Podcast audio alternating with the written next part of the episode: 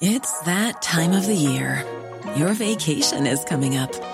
You can already hear the beach waves, feel the warm breeze, relax, and think about work. You really, really want it all to work out while you're away. Monday.com gives you and the team that peace of mind. When all work is on one platform and everyone's in sync, things just flow wherever you are. Tap the banner to go to Monday.com.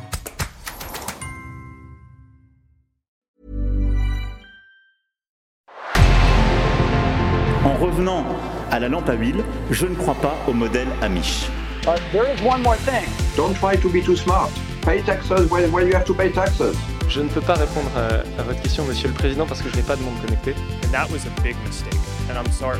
Welcome to the Cybertruck Unveil. Voilà, je suis localisé en Allemagne.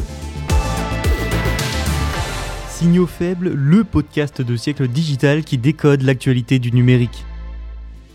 Bonjour à toutes et à tous et bienvenue pour ce dernier épisode de la semaine. Aujourd'hui on va parler de quatre actualités et la première c'est l'Europe qui change ses plans pour les semi-conducteurs. Ensuite nous évoquerons Twitter et le retour des comptes suspendus. Nous parlerons aussi du plus grand système de stockage de batteries d'Europe et on terminera avec le Royaume-Uni qui s'attaque cette fois aux caméras chinoises sur les sites sensibles. Voilà pour ce dont on va parler aujourd'hui et on commence donc tout de suite avec l'Europe qui revoit sa copie pour son plan d'aide au secteur des semi-conducteurs.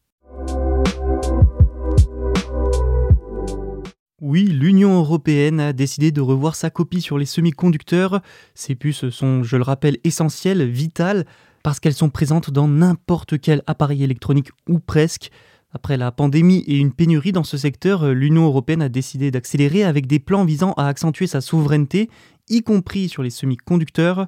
L'UE envisage ainsi depuis février de débloquer 43 milliards d'euros pour renforcer la production de semi-conducteurs sur le continent. Et finalement, ce ne sera pas 43 mais 45 milliards, soit une hausse de 2 milliards. Le nouveau texte a été soutenu à l'unanimité par les États membres. Les ministres de l'Union européenne doivent encore se réunir le 1er décembre pour approuver ce plan, un plan qui doit encore être débattu avec le Parlement en 2023. Parmi les changements de la nouvelle version du plan, il y a aussi la couverture des puces. Les subventions pourront être utilisées pour un spectre plus large de semi-conducteurs.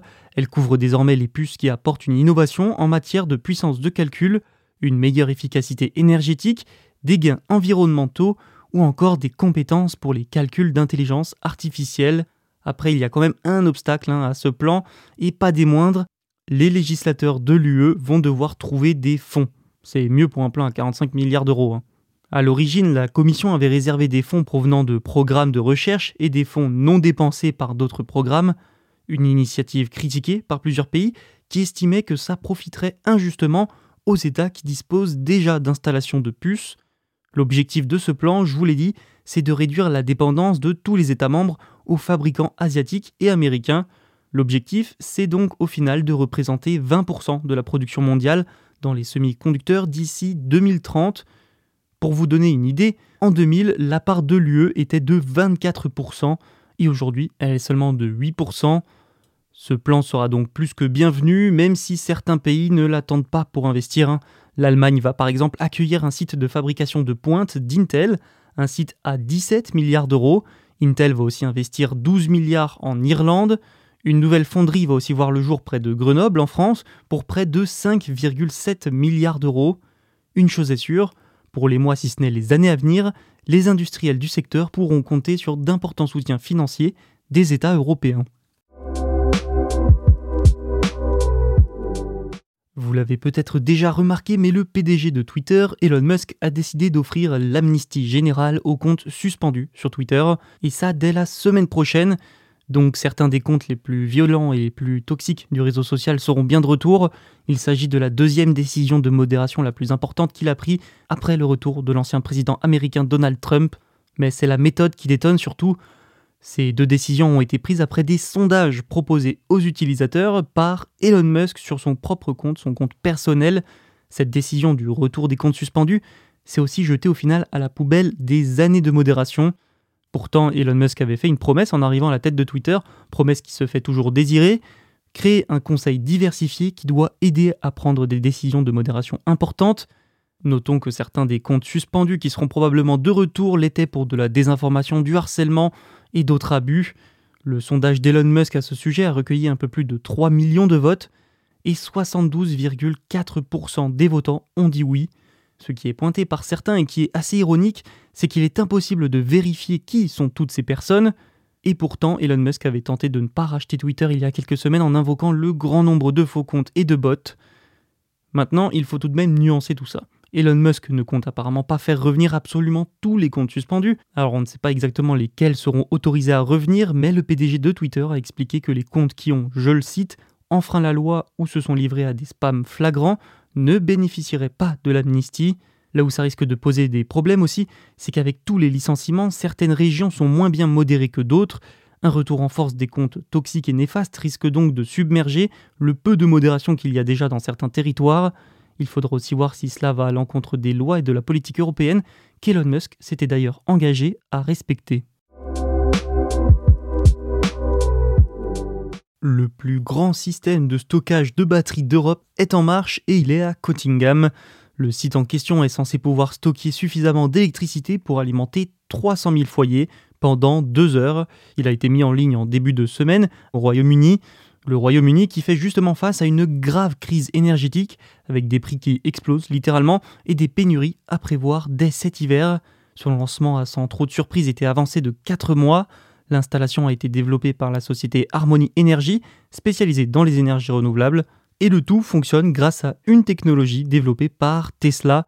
Et donc concrètement, les systèmes de stockage d'énergie par batterie retiennent l'électricité produite à partir de sources renouvelables, comme les éoliennes et les parcs solaires, avant de la libérer en cas de forte demande des clients, de tension trop forte sur le réseau. Cette installation a la capacité de stocker jusqu'à 196 MWh d'énergie en un seul cycle, elle a été construite à côté de la station Craigbeck, qui sera connectée à Dogger Bank, le plus grand parc éolien offshore au monde. Le directeur d'Harmony Energy, Peter Kavanagh, a estimé que les systèmes de stockage d'énergie par batterie sont essentiels pour libérer tout le potentiel des énergies renouvelables au Royaume-Uni. La technologie de Tesla, elle, a notamment été utilisée pour l'intelligence artificielle du système. Elle permettra de faire correspondre l'offre à la demande, en gros. Reste à voir si tout ça sera suffisant pour passer l'hiver. Les tensions entre le Royaume-Uni et la Chine continuent d'augmenter. Les différents départements du gouvernement britannique ont reçu l'ordre d'arrêter d'installer des caméras de surveillance fabriquées en Chine dans les sites gouvernementaux sensibles. Après des examens, certaines caméras déjà installées seront même totalement retirées. Le Government Security Group parle de menaces pour le Royaume-Uni dû à la connectivité croissante de ces systèmes. Oliver Dowden, chancelier du duché de Lancaster, a expliqué que ces mesures avaient pour objectif de prévenir, d'anticiper tout risque de menace via ces caméras. Notons que la loi oblige les entreprises enregistrées en Chine ou qui ont des opérations dans le pays à remettre des informations et des données aux agences de renseignement chinoises si elles le leur sont demandées. Les députés conservateurs mènent une grande campagne depuis plusieurs mois pour retirer ces caméras chinoises, notamment à cause de craintes concernant la sécurité et d'accusations selon lesquelles un tel équipement aurait été utilisé pour surveiller les musulmans ouïghours en Chine. Alicia Kearns, c'est la présidente du comité spécial des affaires étrangères et présidente du China Research Group, soutenue par les conservateurs. Elle a déclaré, je la cite, que retirer les caméras de surveillance chinoises du domaine gouvernemental est un pas dans la bonne direction, mais nous pouvons aller encore beaucoup plus loin. Outre l'utilisation de ces technologies contre les Ouïghours, les conservateurs pointent aussi le fait que les données qui transitent par ces caméras peuvent remonter jusqu'à Pékin. L'une des sociétés chinoises mises en cause qui fournit les caméras, c'est Hikvision. La société a réagi en disant qu'elle n'était pas une menace pour la sécurité nationale du Royaume-Uni. Elle a expliqué qu'elle ne pouvait tout simplement pas transmettre les données des utilisateurs à un tiers. L'entreprise a aussi expliqué chercher à dialoguer de toute urgence avec les différents ministres pour comprendre cette décision. Il y aurait actuellement 1,3 million de caméras Hikvision en service en Grande-Bretagne. Le gouvernement écossais, lui, a affirmé dès lundi avoir commencé à supprimer les équipements de cette société. Cet été, le ministère britannique du Travail et des Pensions a décidé de retirer les caméras de surveillance fabriquées en Chine de ses bâtiments. Le ministère britannique de la Santé et des Affaires sociales aurait également interdit les nouveaux achats d'équipements Hikvision plus tôt cette année, mais n'avait pas forcé le retrait des caméras existantes. Enfin, un projet de loi sur les marchés publics attendu depuis longtemps est en cours d'examen au Parlement. et donnerait au gouvernement britannique de plus grands pouvoirs pour empêcher les entreprises liées aux violations des droits de l'homme de candidater pour des contrats gouvernementaux locaux et nationaux. Cette nouvelle décision vient en tout cas s'ajouter à de précédentes de la part du Royaume-Uni, des décisions à l'encontre des intérêts de la Chine. Les tensions entre les deux pays ne risquent donc pas de diminuer. Voilà, c'est fini pour aujourd'hui et pour la semaine. Je vous dis à lundi pour un nouvel épisode. D'ici là, n'hésitez pas à écouter les autres podcasts de Siècle Digital disponibles sur notre site siècledigital.fr et toutes les plateformes de streaming. Want truly hydrated skin? Body Care Breakthrough Hyaluronic Body Serum. It's clinically proven to increase hydration by 161%. It's lightweight, fast absorbing, and delivers 24 hours of hydration for silky smooth skin without any sticky afterfeel. Treat your skin to clean, vegan skincare from Osea. Get 10% off your first order with code SUMMER at OseaMalibu.com. That's O S E A Malibu.com code SUMMER.